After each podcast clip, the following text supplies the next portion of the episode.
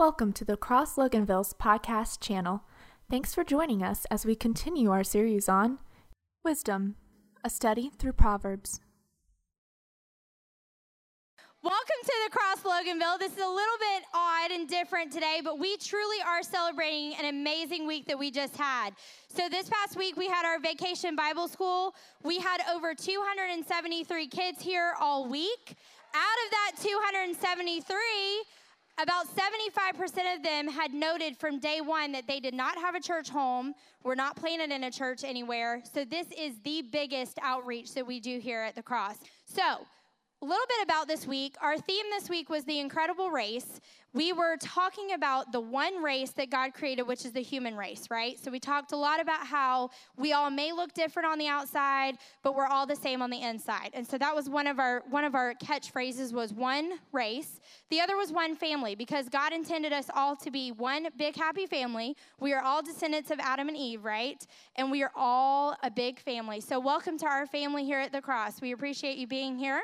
And then lastly, we focused on and this was towards the end of the week, we focused on one one Savior because we do. We have one Savior, and that is the only thing that matters. And so that is where we spent a lot of our time on Thursday and Friday. Awesome. It was such a great time. I um, actually was able to have the pleasure of teaching one of the classes, and it was beautiful to see not only how the curriculum was written, but how the volunteers all came together and shared this good news, right? This that we are all one human race, that we are all in this together, and we are community and family under the Lord. So the volunteers did an incredible job. There were so many times where I'd see a volunteer sitting with a student who had something stirring in them them a question about salvation, a question about how their, their home life is. And it was just beautiful to see all the volunteers do that. We know it was a huge sacrifice to be here during the week to give of your time, but it is evident in these students that it was so important. Those volunteers are going to share a testimony. If you could come on up real quick. Hi, so I'm Addison Mobley, and um, for the beginning of VBS, every day we did a video and interviews on a bunch of different people. So my interview is about how I don't look different, but I am. So I have type 1 diabetes and I have a pump and a sensor. So I came to VBS with the mentality of I hope these kids don't ask a bunch of questions and like, because you know how kids are and everything. so, so, but when they did, it was like they just thought it was like the coolest thing and they wanted to learn more about it and they thought it was cool how I was different and everything. So it really showed me like these kids, their innocence in, is like kind of good because they haven't seen as much hatred and judgment in the world like others of us have, and so we like we need to learn from them.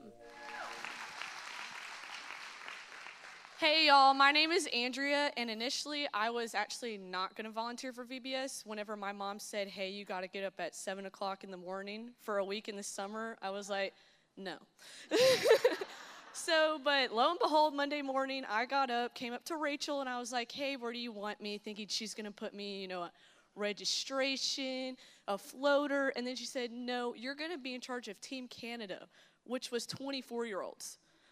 So my initial reaction was absolute panic, but the first day was chaotic to say the least. It was me, Brad, Connor, and Noah. So was four teenagers with 24 year olds. So it was crazy. And but from day one to day five, day one was literally stressful, and I thought, oh my gosh, I cannot control these children. I am not coming back. To day five, when I had to leave early for work, I was literally in tears whenever they were hugging me because they were just so cute and it was so much fun. But the three things that my team accomplished and our leaders accomplished was for one, these kids learned about God. Some of them in the room, they had pre K, so they knew the stories, and then some of them had no idea.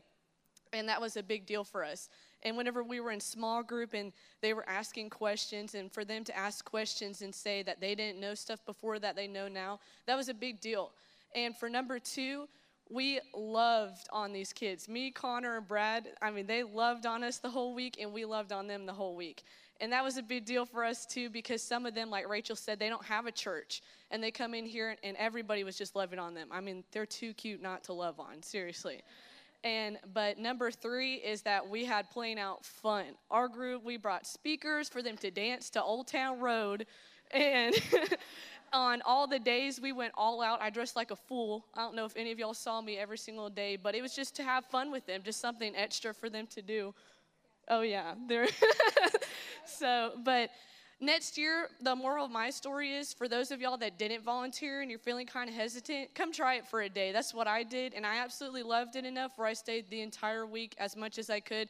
And seriously, I went home crying. And the other day, the last day, I was talking to my mom and we talked about these kids and just the crazy story for two hours. And we were trying to watch a movie, and she's like, All right, Andrea, calm down. I'm trying to watch a movie. We can talk about this later. But so next year, just don't hesitate. Come out to VBS, do something, be a team lead like I did with four year olds, or do registration. So.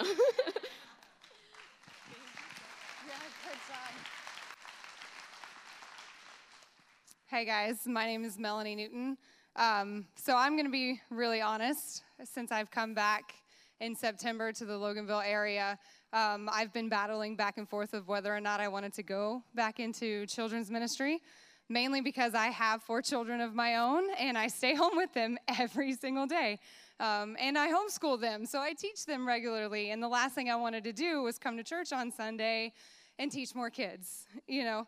Um, but at the same time, I also knew that I was more comfortable with kids, a lot more comfortable with kids than I am standing right here talking to you guys about it. and, um, but so I volunteered, and Rachel set me up as a team lead for third graders during VBS. And the first two days, it was just like the kids were so, they had so many questions they wanted to know and it was so different than than my kids. It brought a new kind of um, a new just a new way of thinking. They thought differently than my kids so it wasn't the same as teaching my kids right? It was new. And on tuesday i was like i have to text rachel and let her know that i'm going to start volunteering on sundays because if i wait till friday i might change my mind. Because um, I mean, but even the kids that were that like to talk a lot, the kids that were always causing a distraction throughout the week in our small group time, when they had times to share like what their prayer requests were, when they kind of got intimate, you know, those kids were the ones that were dealing with the family issues where their dads were gone or somebody had died in their family or you know some people may work all the time and and they're missing that at home. And um, I'm going to share just one story about a little girl in my class that just, she, during, on Tuesday, when she was, um, when we were having, when we were taking prayer requests, like she started getting teary eyed and she didn't want to share to everybody there what was going on with her. She just was really upset. But that was like the last block of the day. I didn't have a chance to talk to her. And, and I carried these kids home with me every day, right? Like I didn't stop thinking about them when they left with their parents. And so the next day, I pulled her aside the first chance I got, and I asked her what was going on with her. You know, what was what was happening, and she told me, you know, why she was upset and what she was going through. And we we talked about it, and I said, you know, I love you. I'm just, you know, that's why I pulled you aside, and I want to talk to you. And she looks at me, she goes, I know you do. And that week, that's a little girl. She gave her life to Christ in my class, and it just Yeah. So, um, yeah, so I've started volunteer. I'm going to start volunteering again with the kids on Sunday, and it's hard. It's not easy, but it's worth it. It is absolutely worth it. So, thank you guys. Thank you for uh, Rachel and your team, all of the hard work you guys have put into it and everything you've done. Um, it would not be possible without you and the team that you guys have built around you. So thank you for your continued investment and the work that you do invest in that next generation. How many of you guys enjoyed watching Rick eat that bug? I think Rick enjoyed it so much, I found a cockroach in the back that Nick had uh, in some of his stuff. So I'm going to give it to Rick and get him to eat it. Come on up, Rick. I got a cockroach. No, I understand. So, hey, he would do it though because he loves to entertain kids that much. So. It was a great, great week and an opportunity to be able to see a lot of life change happen. And you can wonder, you can think, you know, what does the impact really have on a child coming in for a week of something like this? What does the impact really look like?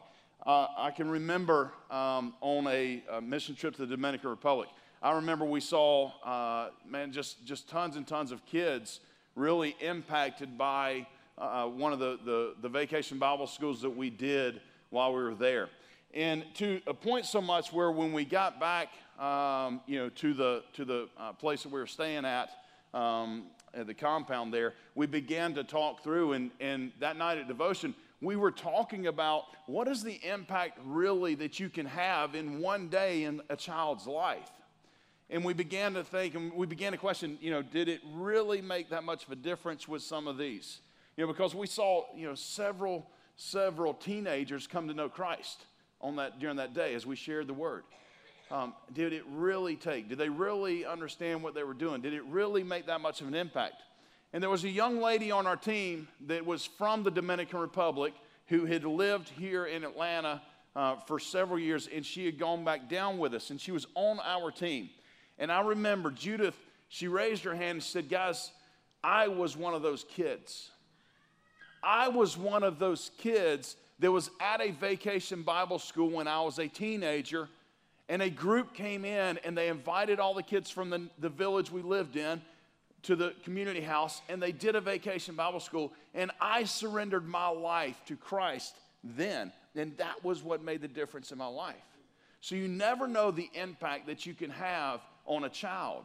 You never know the impact that you can have on someone.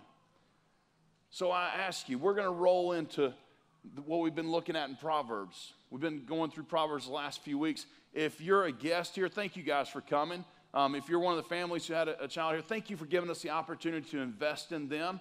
And we pray that God continues to use the seeds that were planted this week to grow fruitfully in their lives.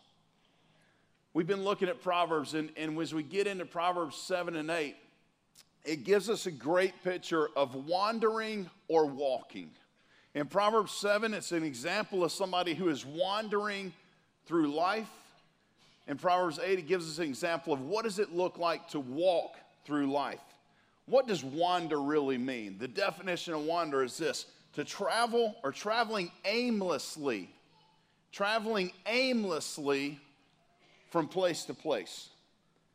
Think about it in your life traveling aimlessly from place to place. Have you ever been there? Have you ever been wandering through life? Have you ever been in a place where you've just kind of stumbled from here to here, here to there, or you've done this or done that, and then you look back and say, How did I get in this rut that I'm in? How did I get in this, this ordeal that I'm in or this situation? Or my life is just so mundane, it's just stable misery. It's just wandering through life aimlessly. Or are you walking through life? Are you walking with the Lord through life? Are you walking with the wisdom that He gives you? The opportunity to see and to know who He is, to do what His Word, His owner's manual tells you to do. The Scripture is an owner's manual. He created us, He designed us, He knows what's best for us, and so we have the choice. Because of our free will, we can choose to look at the owner's manual and see how to live our lives, or we can choose to, I'm going to live on my own, do my own thing. We've all seen examples of this. Heck, there's examples in the room today. There's people who have wandered through life that over the last couple of years we've seen them come to know Christ and the difference that Jesus has made in their life. Are you wandering or, or are you walking? There's a young lady in here that, that about a year and a half ago, she surrendered her life to Christ. She was wandering through life because of fear that gripped her. She was wandering through life because she was afraid of making mistakes. She was afraid of disappointing someone. She was afraid to step out and to do what God had created her to do. So she was gripped with fear and she wandered for 30 something years through life until about a year and a half ago, she surrendered in here on Sunday morning. And when she surrendered, you can see a distinct difference in her life. That fear drove her to depression. That fear drove her to drugs and alcohol. That fear drove her to so many things that were outside of what God desired. But yet, what God did was this He extended His hand and said, I'm here. You can run as hard and as far away from me as you desire to go. But uh, when you turn around, I'll be right here for you. And that's exactly what Brandy Powell experienced, isn't it, girl? It's exactly what it is. And people who know you have seen that in your life. People who know you have seen the difference that God has made in your life. there's a difference in your life. You know, we, we got Paul and Crystal Maddox that are usually sitting right up here. God used them. They went through a lot of stuff in their life, right? They went through a lot of things in their life, okay? They wandered through life. A lot of drugs, a lot of alcohol, a lot of consequences, even jail, having kids taken away, all kind of thing to a point to where they finally surrendered. And when they surrendered, they said, You know what? I know there's consequences. I know God's going to walk with me through my consequences. But I'm going to tell you one thing my life has changed and it is different. No longer will I just wander aimlessly through life, but instead I will walk with Him through the good and the bad, no matter how good things are or how bad things are. And I will walk with Him no matter what. And it has been incredible to see God restore them, God redeem their family, God bring them back together, God restore relationships. It's been amazing to watch that. And those of us who know them, you've seen that in their lives. You've seen it. There's a, there's a guy sitting in here that his first Sunday here, he walked out and he sat in the car with his wife and he looked at his wife and he said, If we're going to continue to go to church here, it's going to be very uncomfortable for me to live the way that I've been living. Why? Because the truth of the Word of God will take you from wandering aimlessly through life and it gives you direction and the ability to walk with God, to walk with Him. Big Terry, stand up. Big Terry was literally wandering down the side of the road a couple of years ago when Spencer asked him if he wanted to ride. That ride changed Terry's life because within a couple of weeks of him coming here, he began to feel family. Within a couple of weeks of him coming here, he began to feel value and purpose. And Big Terry came to me one day. I'm standing right here, and he said, You know what? I'm going to surrender my life to Christ because I've never experienced love like I've experienced here in 50 something years. So Big Terry's literally wandering through life, and God brought him to himself and said, Hey, here's what I've got for you, big dog. Here's what I got for you, buddy. And I'm going to tell you, if you've seen Terry over the last couple of years, you've seen the change in this man's life a change that God has made. He's gone from wandering aimlessly to walking with the Lord. Where are you at in your journey? Where are you at? If you've got your Bible, if you've got your, your Proverbs devotion, open up to chapter 7. We're going to take a look at chapter 7. There's something that's in here that, that, that is found over and over throughout Proverbs. And, and it's written so many times for a purpose and for a reason beginning of 7 says this My son, keep my words, treasure up my commandments with you. Keep my commandments and live. Keep my teaching. My teaching is the apple of your eye. Bind them on your fingers. Write them on the tablet of your heart. You know that's written in Proverbs every in some way or another every single chapter before this. This is the seventh chapter of Proverbs, right? Don't you think that we've gotten it through the first six chapters? No, we haven't. Why? Because we are a human race who God knows are stiff necked and stubborn, right? If anybody disagrees with that, think back to your childhood. How many times did your parents have to tell you? Look twice before you cross the road. Don't be eating glue. Okay? I mean, how you think about in your life. How many times did your parents have to tell? I mean, my parents had to tell me that several times. Maybe that's just me, but I mean, maybe that's what's wrong. There's several things that you know you can think back to your childhood. You know, don't be touching the, the hot stove. Don't be doing things. You had to learn. There's a lot that over and over. Clean your room. How many times you hear that growing up, right? My kids hear it at least three times a day. My son's sitting over there going, Amen, right? Yeah? How many times did you hear brush your teeth, put on deodorant, all those things? Some of you guys should have listened to that other one from your parents on deodorant. Just say it. But that's one of those things. Why do you think God put it in here again? Because it's that important. Guys, it's that important in our life that God would say over and over, He would have it written in His Word keep my words, treasure my commands, my commandments will let you live. That's what it is. It gives you the ability to live. Write them on the tablet of your heart. Keep them bound in, the, in your fingers.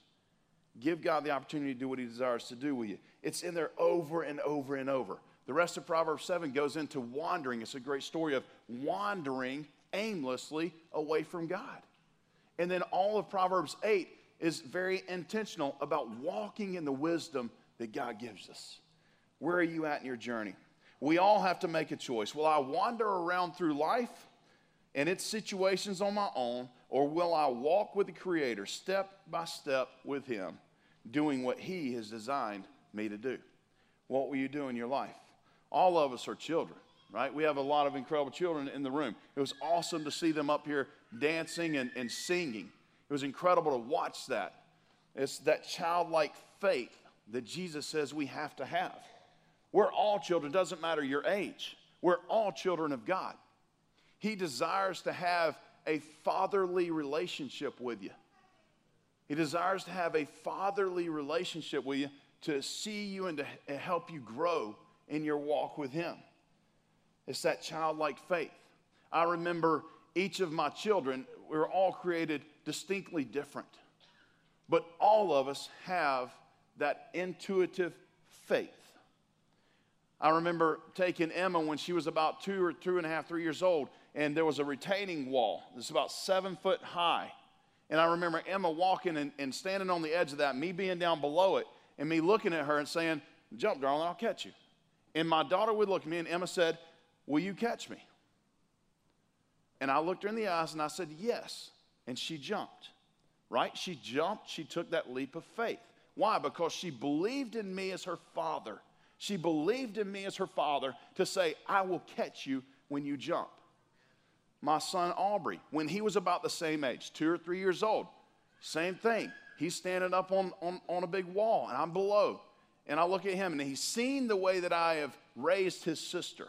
He's seen the way that she has trusted me in different ways. She's never seen her jump off that wall, but when he gets the opportunity, he's standing above it, and I look at my son and I say, Jump. My son doesn't ask the question. Why? Because he's seen the example that was laid before him. And he looks at me in the eyes and he jumps, and I catch him. What is the example that you're leading? What is the example that people are seeing in your journey? My youngest son, Jack, same thing. He's up on that wall, and if I'm walking anywhere near it, that kid's jumping off, right? I'm like, you've got to be watching. I mean, it's a heads up all of a sudden, and people around here know it. He all of a sudden will come jumping off of something and be hanging on them. One guy told me a couple weeks ago, he goes, I walked into the lobby, and the next thing that I know, Jack had climbed me like a tree and was on my head and just hanging on. And we just laughed. He's like, I just took him. He goes, I didn't know if we were wrestling or what we were doing. And so I just, I just kind of like flipped him over and we just laughed. He goes, he just didn't say a word, just came and was just on me like that. That kid's the one that needs a helmet, okay? He's the one that we've said needs a helmet. So, hey, we're all children. What kind of an influence are you having? What kind of a spiritual influence are you having? It's the opportunity that we have to be invested in and to invest in others. Because God is the same way. He's standing there with his arms wide open saying, I will catch you. Jump. Take a step of faith. Take a leap. I am here for you. But unfortunately, so many of us stand at the edge looking, going, Will you catch me? And he has already said, Yes. And we say, You know what? I think I've got a better way myself. And we do something different. We walk away. Are you wandering or are you walking? Proverbs 22 6 says, Train up a child in the way that he should go and when he is old, he will not depart from it. It's the things that we do with our children when they're younger, it's the investments that we make when they're younger. How are you investing in that next generation? Even if you don't have children, how are you investing in that next generation? Are you a spiritual father? Are you a spiritual mother? Are you a spiritual big brother or spiritual big sister? We all are called as a follower of Christ to invest, to invest in others. Are you doing so? What does that look like in your life? How are you investing in that next generation? What path are you leading your children or others down? What path are you leading them down? You know, it, it, it's one of those things. Children do not cause problems, they reveal them. Children do not cause problems, they reveal them. I'll be watching my kids and I'll see them do something really good and I'll be like, yeah, that's me right there. I'll watch them, they'll do something really bad. I'll be like, that's the mother right there, I'll tell you what. She's sitting over there shaking her head saying, it's going to be a long ride home for you, buddy. So, no, it's, but have you ever been sitting there watching and, and, and really you, you see your kids do something and you go, man, I can see exactly where that comes from. Sometimes it makes you proud.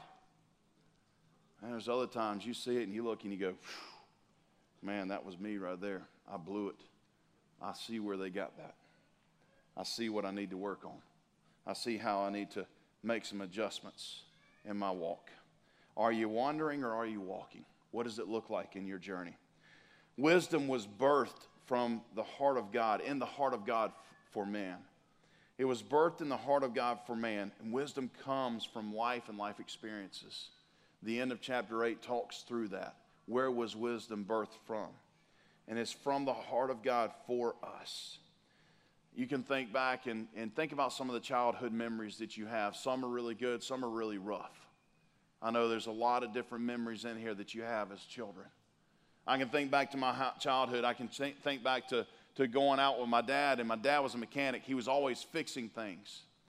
And, and I would have the opportunity to go alongside of him, and I remember you know, whether he's working on a machine and me helping him to fix it, or changing a tire, me helping with that, or changing the oil in a vehicle.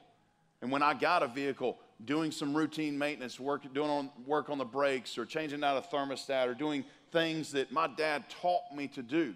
Those are things I carry on with me now. I was helping a friend that lives close to me with something that he had an issue with his vehicle. And he just looked at me, shook his head. He goes, How do you know all this stuff? So my dad taught me. These are things that, that you see, you learn. What are you teaching? What are you investing in? Financial responsibility and tithing. I remember at eight years old, my father and I began to sell firewood. I remember that I would have to log in a journal the time that I started and the time that I stopped every day. I would have to keep up to the minute how much time I spent, and my dad did the same thing. My father's sitting right over here. My dad did the same thing, wrote down how much time he spent working on firewood. And when we sold a load of firewood, he would go to the book and we would add it up. I'd add up how many hours and minutes I had. He would add up how many hours and minutes he had. And then we would split the money according to whose time was worth what. If he had worked 60% of the time and I'd worked 40% of the time, he got 60% of the money, I got 40% of the money. And I remember my father giving me that money. And if I had made $23.11, then my dad gave me $23.11. To this day, if I owe my dad $48.22, I will give my dad a $50 bill. And my dad will give me back $2 and the change. He will then count out, if he's missing the three pennies, he will go find them. If he doesn't have it in his pocket, because he's that generation who always has change in his pocket, right? And he will walk into the house, he will go find three pennies, and he will bring those three pennies to me. And I'm going, I don't care about the three pennies right now. It's okay because I'm gonna have to wait 30 more seconds for you to go get that and bring it out to me. And my time's worth more than three pennies. But he still makes me sit and wait to go get those three pennies. And my dad's sitting there shaking his head. Yeah, because if my dad ever dropped a penny on the ground or saw one on the ground, guess what? He's bending over to pick it up. I'm the same way now. I mean, that's just it. But here's one thing he taught me. When he gave me that first paycheck from that firewood, my dad said, 10% of this goes to the Lord because all of it belongs to him. All of it belongs to the Lord, but that first 10%, you'll take into children's church and you'll drop it in that bucket. And that's been carried on all of my life. All of my life. That first 10% goes to the Lord. All of my life. And, and, I'll tell you this that was something that was instilled in me as a child, watching my father be obedient. I mean, I, I, I can tell you, I've never had a legitimate worry about money. That does not mean we have not gone without. That does not mean I've not had financial struggles, but I've never had a worry about it. You know why? Because I've been obedient to the Lord, and whatever the consequence was for my foolishness, if I went out and blew money, then that was the consequence I would pay. It wasn't God who did it, it was me.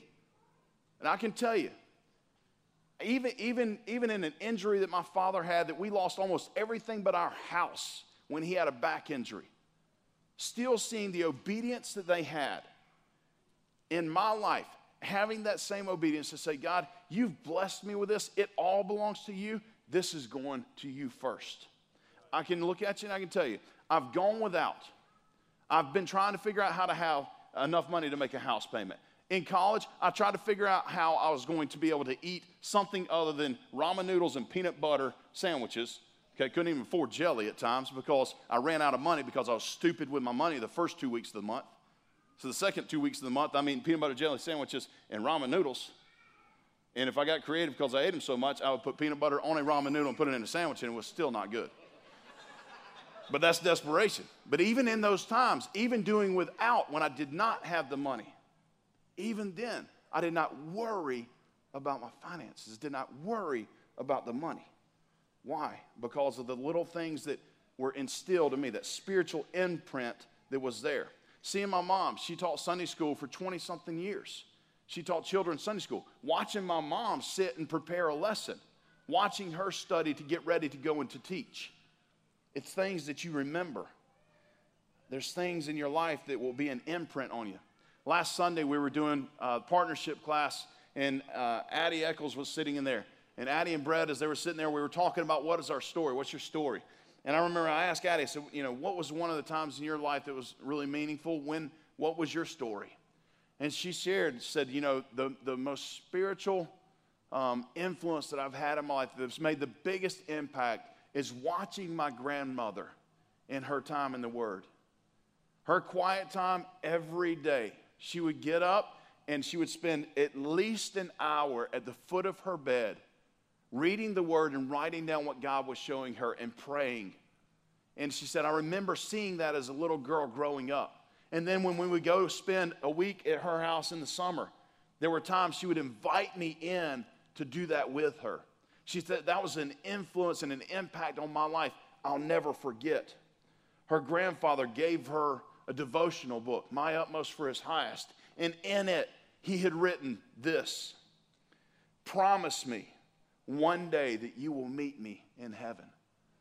So those, those, those things are the impact on her life where she really began to take her walk with Christ seriously. Why? Because she quit wandering and she started walking because the influence somebody had in her life what will you do? Are you wandering or are you walking? Are you wandering or are you walking? Proverbs 7 gives you a illustration and a picture of wandering. I'll encourage you this week. You've got the notes, they're sitting there um, on the back of the bulletin. Um, go back and look. Look at these things, verses 6 through 9, as it talks about shuffling in the darkness in verse in chapter 7, being on your own path. 10 through 15, standing on your own will, entertaining temptation. As you go through 16 through 20, straying from the truth, mingling with sin. What I encourage you to do is this go through and write down things that you see. Circle in the scripture, circle the things that show you what it's talking about. What does it mean when you're straying from the truth and mingling with sin? Being wily at heart, feet that don't stay home every corner, seizing them. What does sin do? That's exactly what sin does. From there, you can see in 21 through 23 let us have our fill, let us delight. What does that really mean? That's what sin does. I'm going to do for me what I want to do for me. That's what sin is. I'm going to continue these things, strolling, lured down the path of destruction. And then 24 through 27, you can see and this is what I encourage you go back this week and study Proverbs 7 and 8. Look and see that, that wandering path to where it ends up sinking into the depths of death and destruction, where it ends with this going down to the chambers of death. What does it look like in your life when you disobey, when you follow and you do your own thing? But then you get a picture of walking with wisdom in chapter 8. Does not wisdom call? Does not wisdom cry out and call you? Listen to wisdom's call. 6 through 8, seeking that righteousness. 9 through 11, holding on to the truth. 12 to 21, hating evil. From there, 22 to 31, valuing godly wisdom that was birthed in the heart of God for man. And then finally, what does it look like in 32 to 36? You live it. What does it look like in your life as you live it, as you live your life for Christ? There's a young man that I saw go from wandering to walking when he was in his middle school and high school years. As a middle schooler, he kind of wandered here and there, but he got very serious his, his, his, when he got into high school. This young man's name was Michael Fritz, and Michael began to really, truly desire to grow in his walk with Christ. He began to seek after it and began to want to live his life for Christ. He was a pretty good athlete. He was a great baseball player and great football player, but his senior year, he had a knee injury, ended up tearing his ACL, and was knocked out his senior year of football. And I remember him being so hurt and so burdened by this because it wasn't because he couldn't play football anymore. It was because he wanted his senior year to be used for God and for his glory. And he knew God had gifted him with the ability to play. And he wanted to use that as an influence to his teammates about the way that God could use their talents, their gifts, and their abilities in a way that it could glorify God. And it devastated him when he was not able to do that. I remember sitting with him and talking through him as I was discipling him. And I remember just, just saying, Michael, keep your head up, buddy. Listen, God is going to use it. He's got a plan, He knows a purpose, He has a plan for whatever goes on in your life. He can use this. And what I challenged him was this. I started thinking through and praying through, and, and, and I, I challenged Mike. I said, You're having surgery in about a week and a half on your knee. You're not going to be able to do much with your legs for a while, but that doesn't mean you can't still do stuff with your upper body. So, Mike, do you think you could train to where at the end of October you would be able to do about 350 push ups at one time? And he was like, 350? And I said, 350. Do you think you could train to be able to do 350 at one time? He was like, I don't know, but I'll, I'll try. I'm willing to give it everything I can. So, Michael was one of those that when he got injured, he didn't check out. He got injured and he leaned in. He was there at every practice, he was there at every game. He was encouraging them. He was still using the gifts and the talents that he had, but in a different way. Every Thursday, I would do a devotion with the football team. As they walked in on this one particular Thursday, Michael and I were the first ones down there. I told him, Be ready, here we go. He had worked up to where he thought he could do about 325 to 350 push ups at one time five sets of five. He had worked up to where he, could, he thought he could do it. So as a guy came in, I looked, I said, Chris, would you like a power bar? I had a box of power bars. Chris was like, Yeah, I love one. Yeah, football players are, they'll eat anything, right? He's like, Yeah, I love one. Said, gave him a power bar. I said, Mark, Michael, you mind doing some push ups so that Chris can have one? Michael jumped down and did five push ups. Yeah, early on, there's nothing to it, right? Jason came in. Jason, you want a power bar? Yeah, man, I love one. Hey, Mikey, you mind doing five push ups so Jason can have a power bar? Wait, wait, I, I can do my own push ups. No, no, no. Michael, Michael's like, no, no, no, I got it, I got it. He did them. After about 30 or 40 guys come in, Michael's done, you know, a couple of hundred push ups, and, you know, guys are walking in saying, hey, John, would you like a power bar? Michael's going, let's roll. He gets one. Hey, John, you want a power bar? Yeah, but hey, I'll do my push ups myself. Okay, go ahead. John jumps down, does five push ups. Look at Michael. Hey, Michael, you mind doing five push ups that John thought he could do himself? Michael knocks him out. A couple other guys come in. Jake, you want a power bar? No, man, I don't want it. I'll tell you what, Jake, I'm just going to set it right here on the floor. If you want it, you can have it. Michael, you want to do five push ups for Jake who doesn't really even want a power bar? Yeah, I'll do them. Well, we had accounted for the 65 guys, players, and coaches that were on the team at the time when we started in August. What we did not account for was the 20 or something that they had brought up from ninth grade in JV after their season was over. Sure enough, they just kept on coming in, kept on coming in. Now we had 80 something guys in there. Michael ended up doing 450, over 450 push ups that day in about 12 to 14 minutes. Um, when I tell you tears coming down his face as he did it, grueling, sweat pouring, grueling. Guys cheering him on, other guys saying, Don't take a power bar, all of it. All of it. When the last one had come in, we gave the last power bar out. And I said this So it was that our Savior, Jesus Christ, on the cross, pled with his Father Into thy hands I commit my spirit, with the understanding that he had done everything that was required of him. He yielded up his life. And like some of those that were in this room, many will leave this free gift lying on the floor or on a desk, untouched, uneaten, and not even thinking about it again. I looked at Michael and I said, Fritz, well done, good and faithful servant. Not all devotions are preached through words.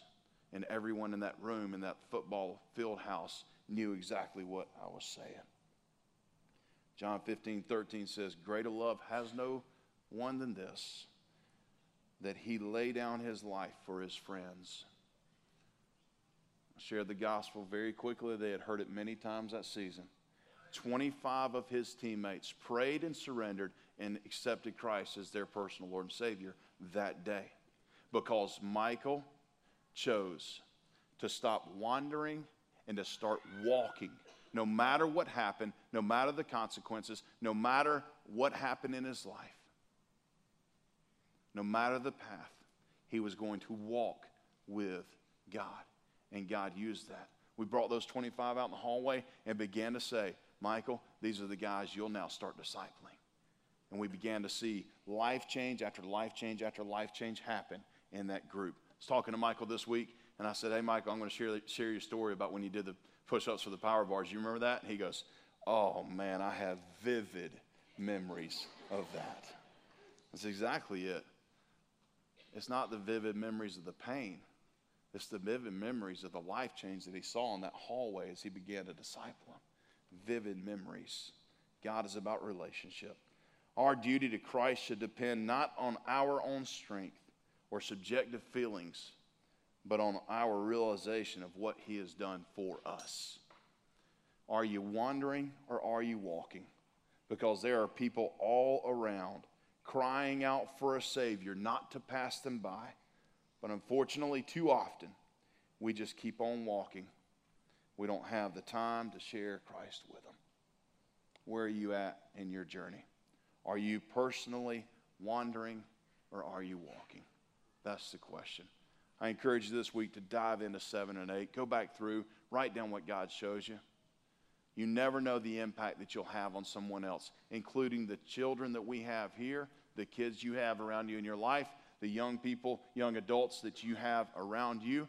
It doesn't matter your age. It doesn't matter if you have kids in your house or not. We all have the opportunity to invest in that next generation, the next generation of followers of Christ. Thank you so much for watching the message today. We hope that this message inspired you and challenged you as you watched it. encourage you to check out our website. It's thecrossloganville.org. There's a lot of information about our church there uh, that maybe can help you answer some questions about who we are. And don't forget that on our website we have old messages and archived series so you can spend a lot of time there learning and exploring. If you have any questions, you can contact us via the web or you could call us at the church 770 554 3322. Thanks again for watching.